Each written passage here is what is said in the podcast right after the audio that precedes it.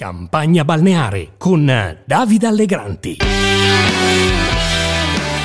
Vi ruberò dieci minuti, non di più, per parlare di lavoro, di bollette, non di quello di cui sta parlando Letta, Renzi, Di Maio. La stragrande maggioranza dei giornali non parlano di Italia e di italiani, parlano di Russia, parlano di America, parlano di Cina, parlano di Ungheria.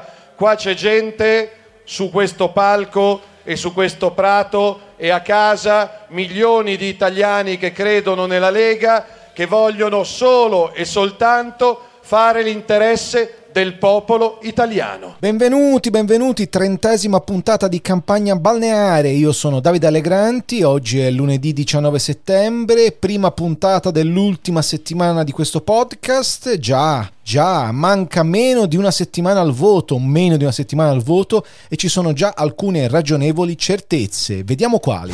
La prima, il centrodestra, che rischia di vincere le elezioni del 25 settembre, ha un problema grosso, come una casa, Matteo Salvini.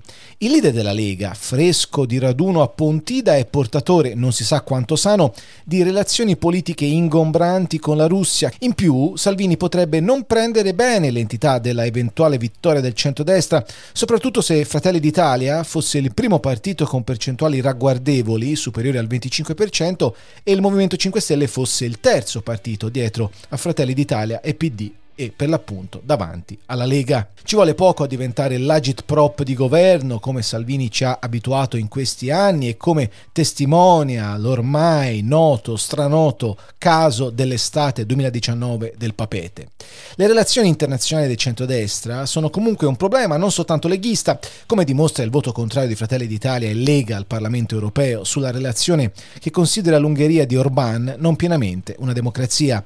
Certe ambiguità evidentemente sono difficili da eliminare, o forse, meglio, non si vogliono proprio eliminare. Seconda ragionevole certezza, il PD ha confermato in questa campagna elettorale, anche per via dei compagni di viaggio che si è scelto, Verdi, Sinistra Italiana, articolo 1, diverse difficoltà identitarie e il merito è di Enrico Letta. Un elettore riformista, magari ex renziano, può trovare risposte nell'alleanza Azione Italia Viva. Un elettore populista può invece trovare altre risposte nel Movimento 5 Stelle.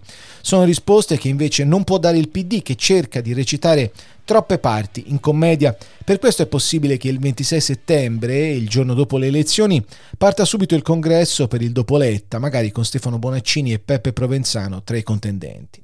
L'ideologo Goffredo Bettini ha dichiarato alla stampa il suo Enrico stai sereno. Letta è ben saldo. Chiunque, dopo il voto e con qualsiasi risultato di fronte, intenda tornare a fare iniziativa politica, dovrà confrontarsi con il segretario del PD, che è quello attuale.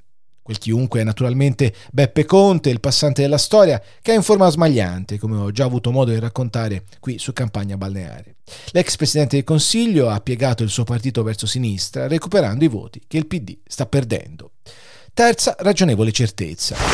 Dopo un'estate passata a occuparsi di scemenze, TikTok per acchiappare il voto dei giovani, Peppa Pig, persino un estenuante dibattito su Bella Ciao e Laura Pausini, rischiamo di avere un autunno e un inverno con i conti che non tornano tra inflazione e bollette e i possibili vincitori delle elezioni già discutono. Salvini vuole uno scostamento di bilancio da 30 miliardi, Meloni dice di no. E Mario Draghi? Una delle ultime riserve della Repubblica sta per finire la sua avventura politica a Palazzo Chigi, ma non è detto che non tornerà. Diciamo che qualcuno ci spera. Il paese che vivo oggi è un paese forte, è un paese leale all'Alleanza Atlantica, leale all'Europa, è un paese che ha saputo fare delle manovre di politica economica di sostegno alla propria economia, è un paese che cresce a più del 3,5% oggi e 6,5, 6,6 l'anno scorso, è un paese che ha ridotto l'indebitamento. Questo è il paese che porto. Cosa vuole che faccia previsioni su quello che succede? C'è tanta gente che dice cose contrarie e c'è tanta gente che invece conferma questa visione nel panorama politico attuale. Non condivido questa visione sempre negativa e c'è il PNR che non, PNRR che non funziona. No, funziona, va avanti.